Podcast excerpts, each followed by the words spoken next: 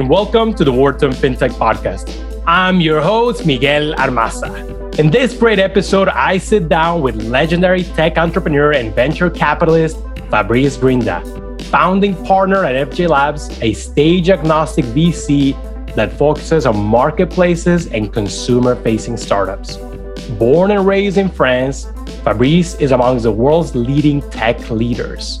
As an investor, he has over 250 exits on 700 investments, with impressive investments such as Alibaba, Lending Club, Delivery Hero, Betterment, Klarna, Stripe, Palantir, Rappi, and many more.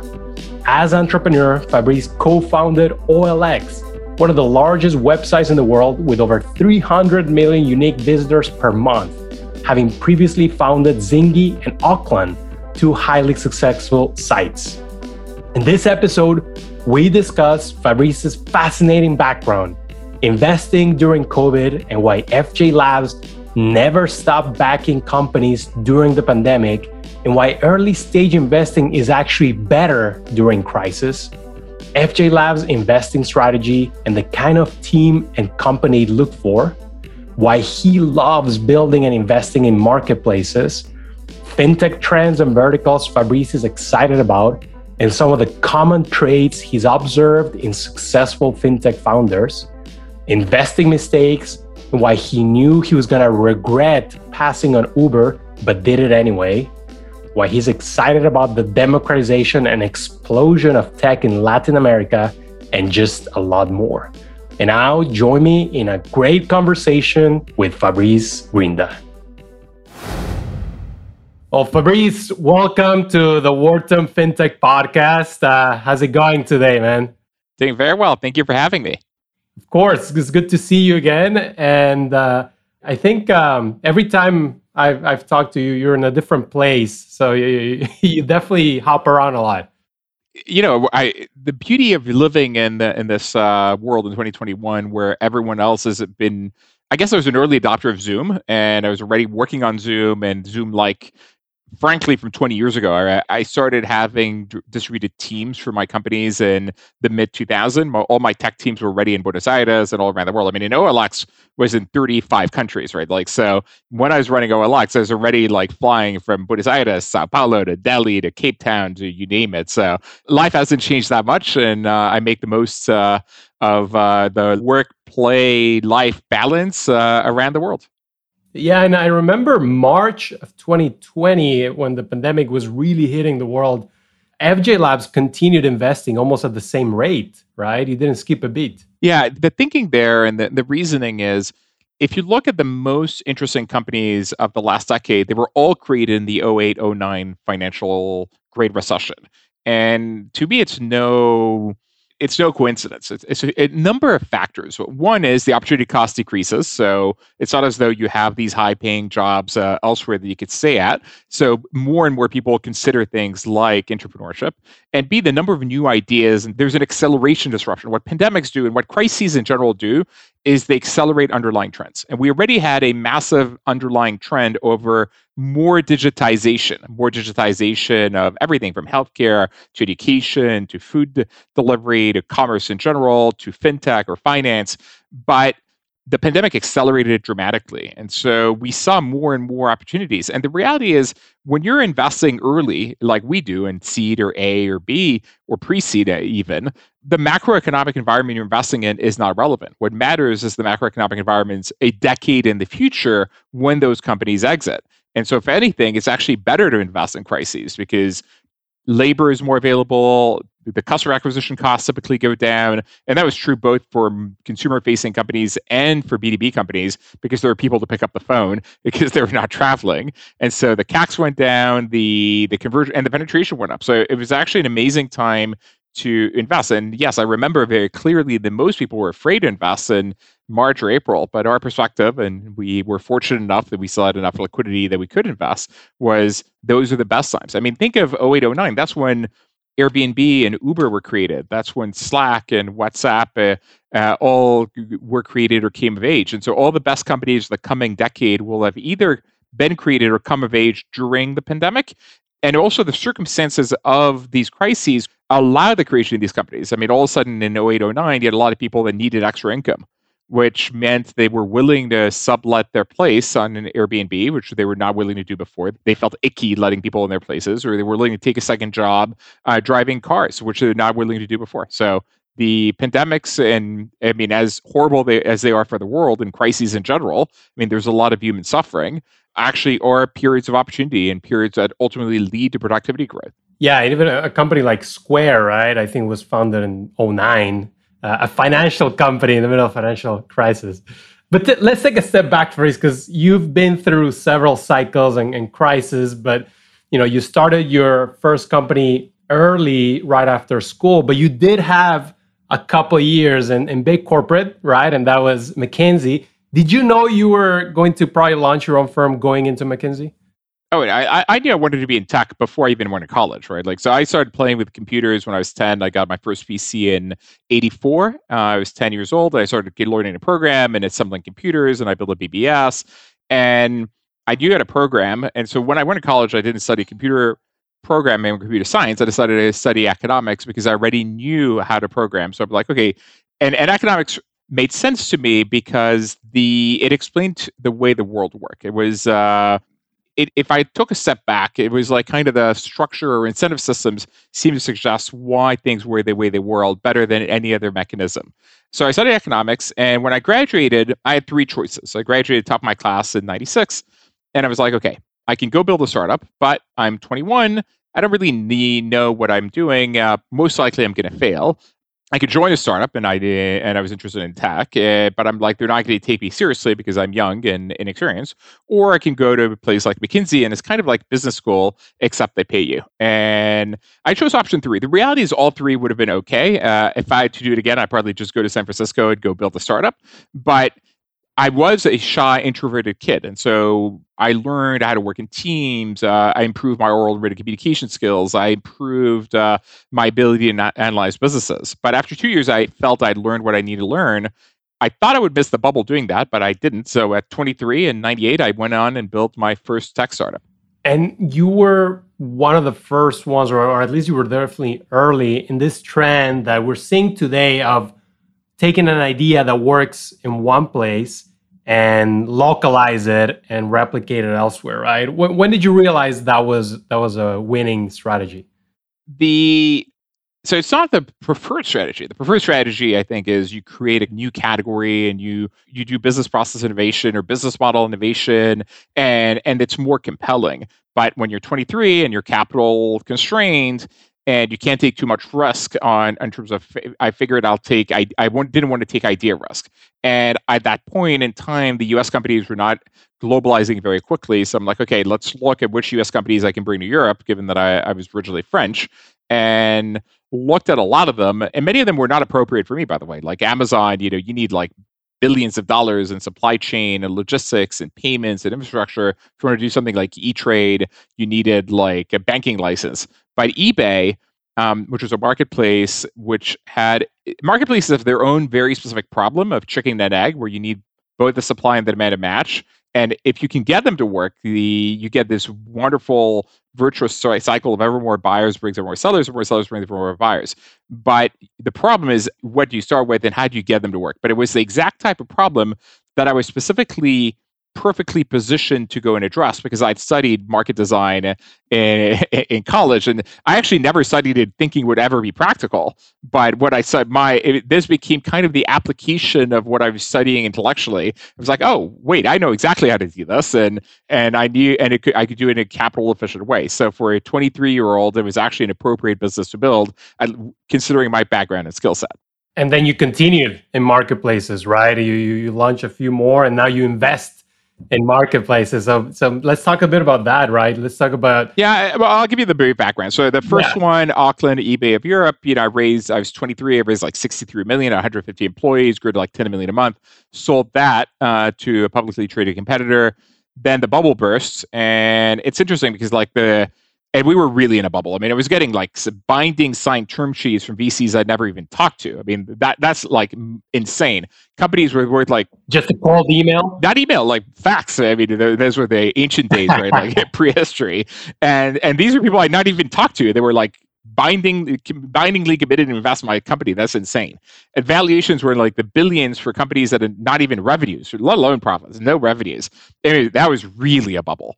Uh, and then the, we went into the nuclear winter of 01 after the crash, where no VC would even pick up the call. And so I came back to the S101 and I built a company called Zingy, which was uh, selling ringtones essentially. And it's funny because I didn't actually like ringtones. I didn't think they were a massive value add for society. But in but I wanted to be a tech entrepreneur, and I was willing to sacrifice everything on the altar of being a tech entrepreneur, and that included an idea that I liked. I, did, I needed an idea that was capital efficient, that I knew how to execute, that I can build without VC money. And this was the idea I picked. And this was a reverse arbitrage. I brought the idea from Europe and Asia to the US where it wasn't big and ready. And so I built a company, went from uh, a million of revenues in 02 to 5 in 03 to 50 in 04 to 200 in 05. But the first two years were rough. I mean, I couldn't raise a single money. I invested every last penny I had. I borrowed 100,000 on my credit cards. I missed payroll 23 or 27 times. At some point, I didn't pay my employees for four and a half months in a row. I mean, if you can imagine when you don't pay people, they stop showing up for work for some reason. So we went from 27 to 7. I'd start coding again. It was a disaster. I mean, I slept on the couch at the office. Uh, the only, I could even afford coffee. So I ate ramen noodles, slept in the office, uh, showered in the office. I mean, it was pretty insane. But ultimately grabbed victory from the jaws of defeat by becoming profitable. Then I sold that company for 80 million in cash. I had uh, a little over half the company, so I did rather well. And stayed as CEO for 18 months. And we were it was the first time I was really part of a publicly traded company and dealing with SOX compliance, et cetera. And then in 06, went back to my first true love of marketplaces and went on to build OLX. And so OLX is the largest classified site in the world. It's uh, 10,000 employees in 30 countries. It's 350 million unique visitors a month. It's what Craigslist would be if it was run for profit and logically with like an amazing user interface and no murders and spam and and, and prostitution and any of that stuff. And um, I grew the company. As I said, it's like the leading classified site in Brazil and Russia and Ukraine and Poland and uh, India, Pakistan, the UAE, basically all the emerging markets plus Portugal. And I sold it to Naspers or Prosus in uh, 2010, and I stayed on as CEO until 2013. But by virtue of being a visible consumer facing internet CEO, a lot of other entrepreneurs started asking for money and advice. And I thought long and hard, should I invest? I mean, after all, it's distracting. I'm running a 10,000 employee company in 30 countries. Uh, but I'm like, if I can articulate a vision or a perspective or a lesson to someone, it means I've internalized it. And at the same time, meeting these young entrepreneurs allows me to put my fingers on the pulse of the market and understand the trends. And so to me, it made a lot of sense. I'm like, you know, let's do it. But because I don't have time, I'm only going to focus on marketplaces and I'm only going to focus on, or I'm going to create a set of heuristics to decide very quickly. So in 2013, I left OLX. And at that point in time, I had made over 150 investments. I'd already started pooling my investments with my partner, Jose. And I thought it's thinking through what to do next. And actually, I tried a lot of things. I tried to convince the Castros to let me run uh, a part of Cuba in, in a free trade zone. I tried to uh, build a massive like off-grid community in the Dominican Republic in Cabarete. I tried, I thought of becoming a public intellectual. But of all the things I tried, they kind of all failed. And the only one that worked was scaling my investing and company building abilities in a structure called FJ Labs. And FJ Labs originally was not a venture fund, it was really personal capital of, of Jose and me. And in 2016, we started being approached by external investors who asked to co-invest with us because they saw both our track record and our approach.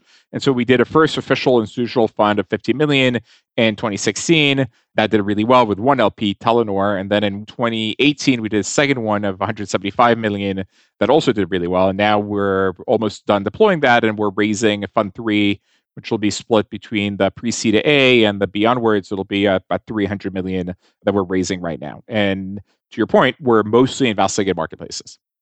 That being said, you also have a good number of fintech companies in your portfolio, right? I, yeah. I was looking, even Ant Financial, I saw there, and you have in Latin America, you have Klar, you have Zeppelin. You know, may, maybe tell us a bit about uh, the fintech sure. strategy. So, our strategy in general is to be the friendly co investors. So, we don't lead, we don't price, we don't take board seats. We decide in two one hour meetings over a one week period if we invest or not. And we have very clear heuristics. Uh, we, we invest basically on the one hour calls, we decide do we like the team, which means are they visionary founders who can execute? And we want people that are both articulate and can sell the company and also understand the business there and, know how to execute. Two, do we like the business, which means can you build a billion dollar business here and or the unit economics, theoretical or actual attractive? Three, are the deal terms reasonable? And four, is it in line with our vision of where, where the future is heading? And that future is the future of marketplaces in general, but then the future of food, the future of finance, the future of lending, the future of real estate, the real future of property, et cetera. And and so as we start doing these, you know, today we've invested about 650 companies, uh, and we've had 225 exits with a realized IR of 47%, and that's over 23 years. So probably sorry, 20 yeah, 23 years. So probably in the top 0.1% over that time period of all VCs ever.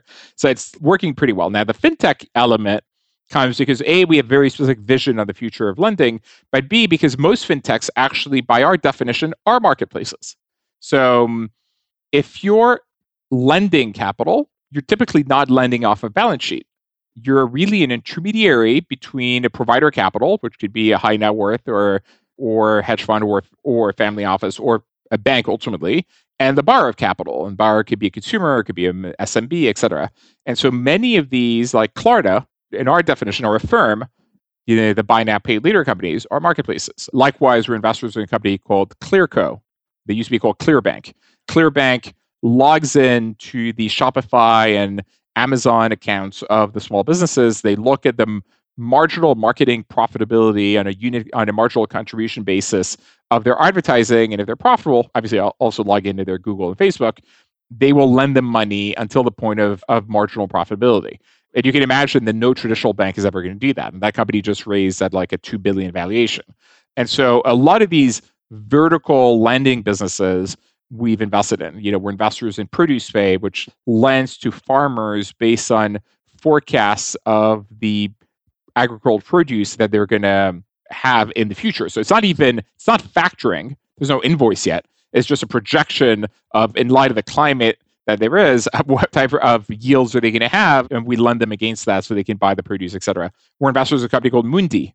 It's a trade finance company between Mexico and the U.S. And basically, if you're a Mexican exporter, you're an SMB, and you're selling products in the US to large companies typically, you know, someone like Walmart, but they pay you in 45 days or actually often quarterly plus 45, like at 100 days or 120 days. And so the problem is in the meantime, you need to pay your freight forwarder, you need to pay your employees, you need to pay your your cost of goods sold.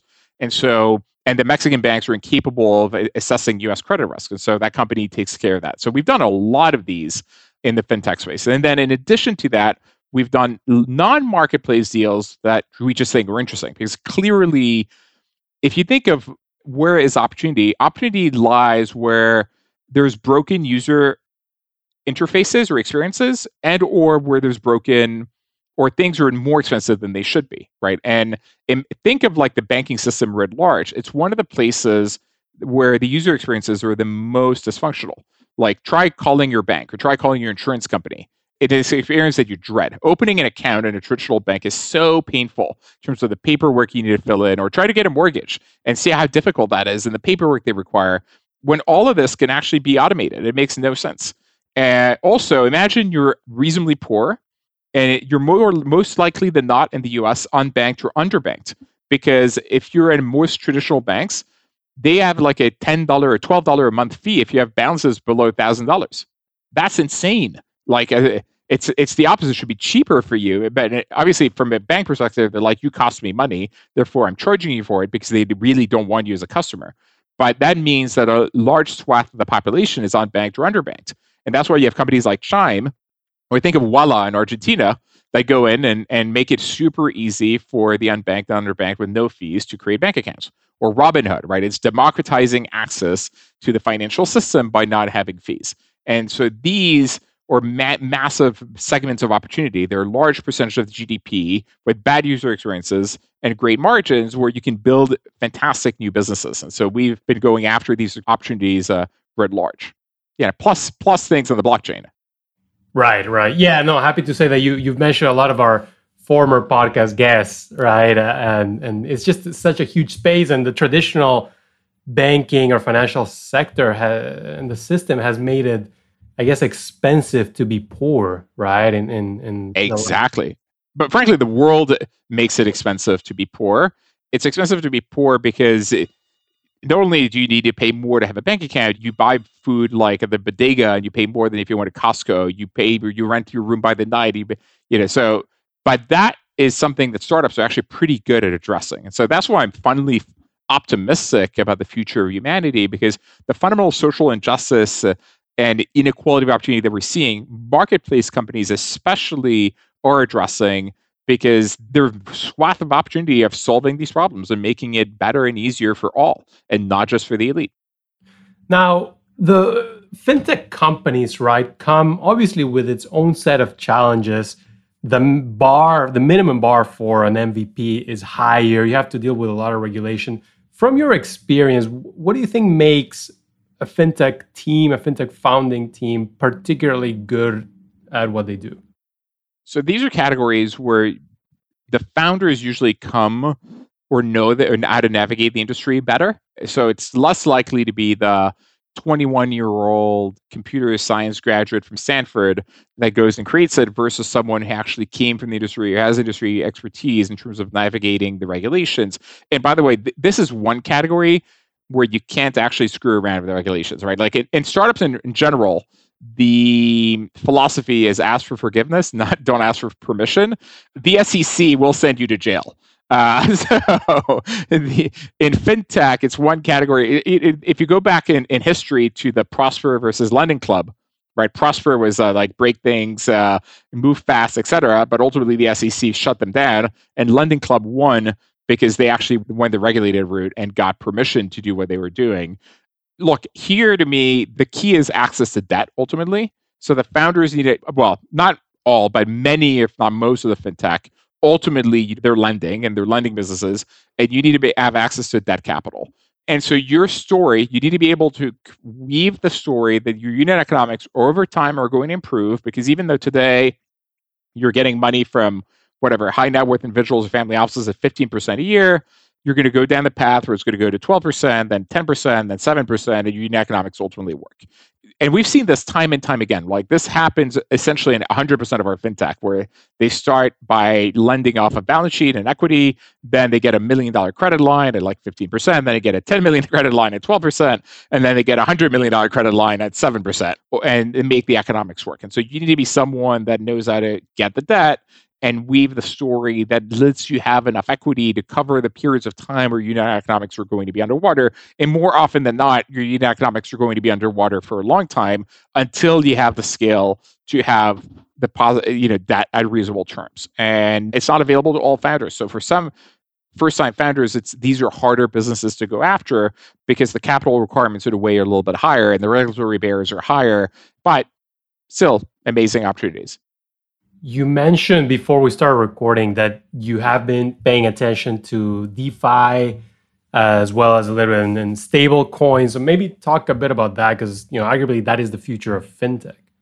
Yeah, the you can't think of fintech without thinking of, of the blockchain writ large, and especially everything around Ethereum. So the way I think around about it is a BTC specifically it's not a currency, and, and I, this is not unique thinking. I mean, and I wrote this blog post explaining that like five years ago, so it's not also novel, but it's really more gold. It's a store of value, and it's store of value because it's deflationary in, in nature and it's highly volatile, and so it can't be used as a currency because it's too volatile to be used as a currency. But as an alternative to things like diamonds, art, and gold, does it make sense? Yeah, absolutely. Right. Imagine you're in Argentina in 2000 and they decide uh, that to to convert all your dollars to to pesos and there's nothing you can do about it. What is your alternative store value? Well, you could have gold, but physical gold is actually can be stolen. It's heavy, it's inconvenient. Diamonds maybe, and again, they also vary in value. So it's not a coincidence that actually many of the original Bitcoin um, entrepreneurs are actually Argentine. It's people that have lived through high inflation and arbitrary confiscation of assets. And so, does digital gold make, make sense? And does is there a use case here? Absolutely. But what's maybe even more compelling in terms of, and we're very early going down that path, is everything that's happening around Ethereum. So for me, the Ethereum ecosystem is where you're reinventing the future of finance. And there are a number of companies that that are emerging where you no longer need intermediaries. I mean, think of a company like Uniswap, where any person can actually create liquidity in any currency pool without a broker. I mean, that's super compelling. There are companies like Open, et cetera. So I, I think everything that's happening on Ethereum, you can imagine a, f- a future world, and right now it's only doing transactions on the blockchain, frankly, and insur- doing insurance and, and trades for crypto. But there's no reason it should be limited to that. And we're like, look, this is day zero. There's not even day one in this category. But there's no reason they couldn't actually replicate most of the functions of traditional banks, from wire transfers to to collateral to you name it. So I'm very, very bullish on the category at large. plus, it's and it's going to accelerate as national currencies go digital. I mean, we have a digital yuan already. There's going to be a digital dollar and a digital euro at some point in the future. Don't know when, but it will happen, and we'll continue to democratize those. Now, whether or not they push back on other currencies and they try to make some illegal or regulate them, et cetera, TBD. But in general, I'd say there is a future for decentralized finance that's, that's large and coming. Yeah, no, no doubt, no doubt. Now, Fabrice, maybe talk about some of your early mistakes, particularly as an investor. I know that you know you at one point you you you told me a few years ago that your first investments did not work out right? But I guess you you've learned, or some of your first. Mm, no, that's actually not. No, I, I, know, I actually it's the opposite for me. And way I got lucky I made my first eight investments before 2000, right? And and in 2000, but they didn't exit before. One immediately failed, so the first eight.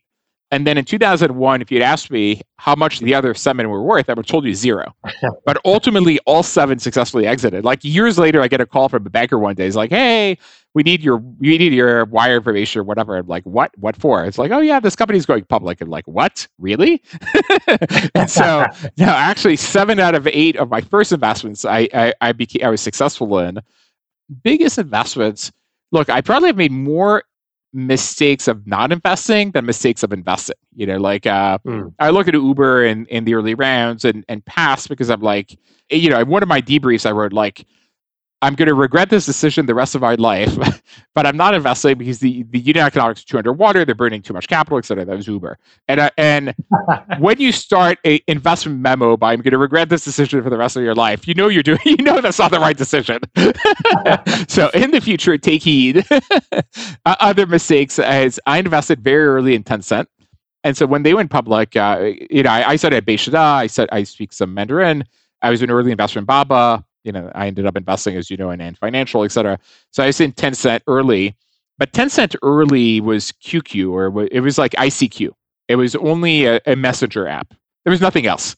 I mean, today it's way more than that. There's a payment system. It's a it's a gaming platform. It's a social network. It, but at the very beginning, it was a messenger app like MSN Messenger or AIM or ICQ.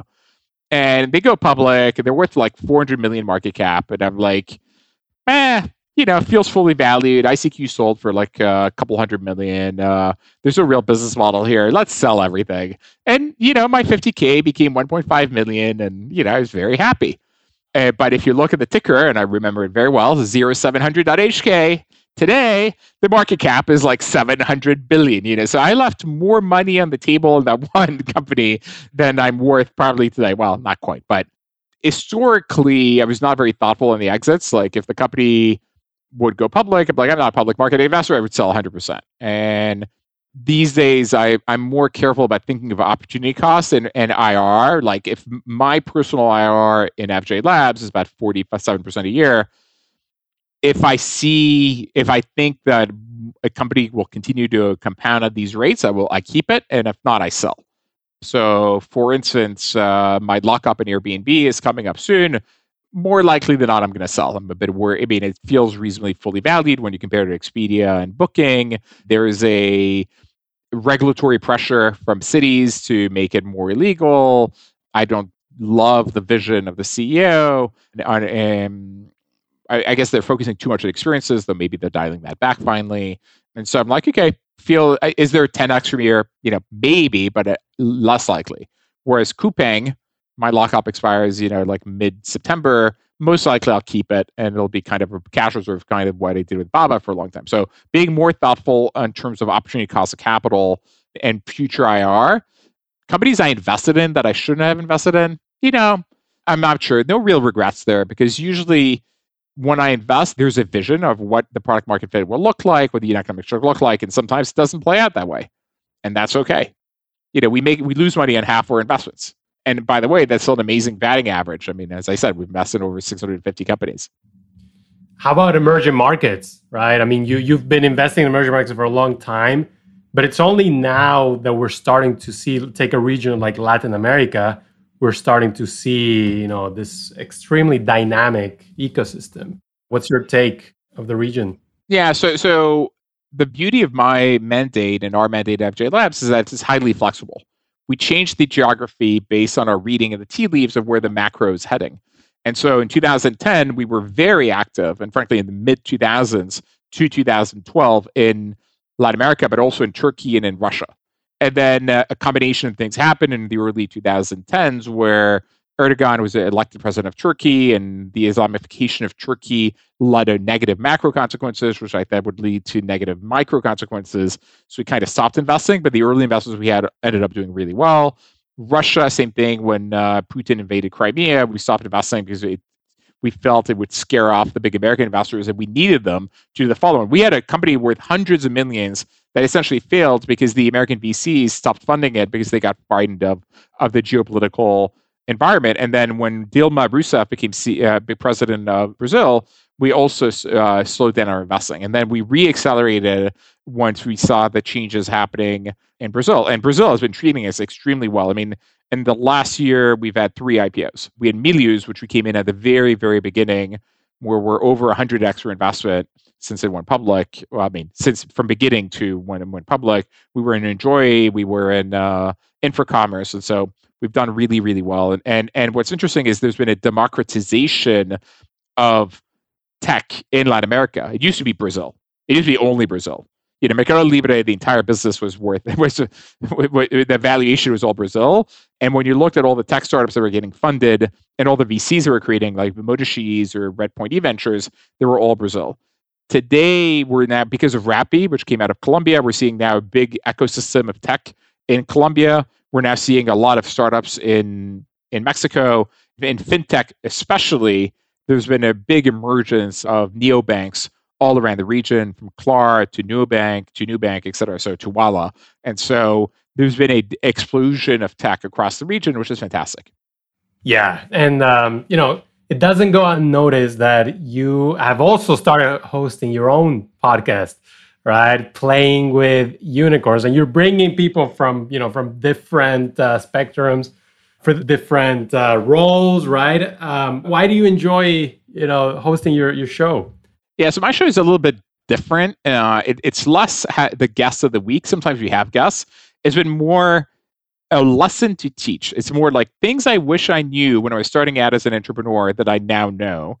And so each of, one of them is like, how do you build an MVP? Another one is like, how do you come up with a business idea? Another one is like, how do you evaluate the business idea? And we have guests who talk about those concepts. And then in addition to that, we have like successful founders and entrepreneurs. But a lot of it is frankly presentation of knowledge that we've accumulated. And frankly, it's fun. Often you writing, sharing, and thinking these knowledge internally within FJ Labs, and I figure might as well make it available to the world. And also as a it's a repository of data because founders keep asking me the same questions over and over again.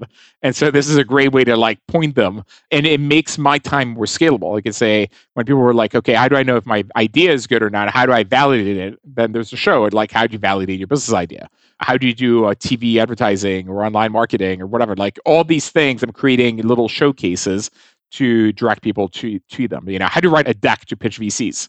Every founder has that need, and no one's like put out out there what the best practices are. And so I'm doing it both in blog form and podcast format or live streaming show. and and yeah, it's fun. And then I've like the best founders of the portfolio come and talk about their experiences, and and it's been super fun.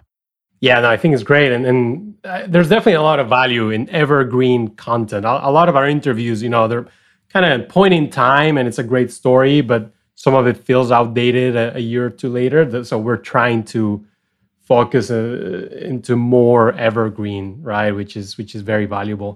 So Fabrice, how about the the next few years? How do you envision FJ Labs uh, continuing to grow? Well, as I said, Fund Two was 175 million. Now we're trying to raise like 300 million for Fund Three. Doing more of the same, just you know, slightly larger checks. Uh, I mean, Fund Three will probably still be combined like 450 investments. So we were we were super prolific. This year has been more. We've been more prolific than ever before.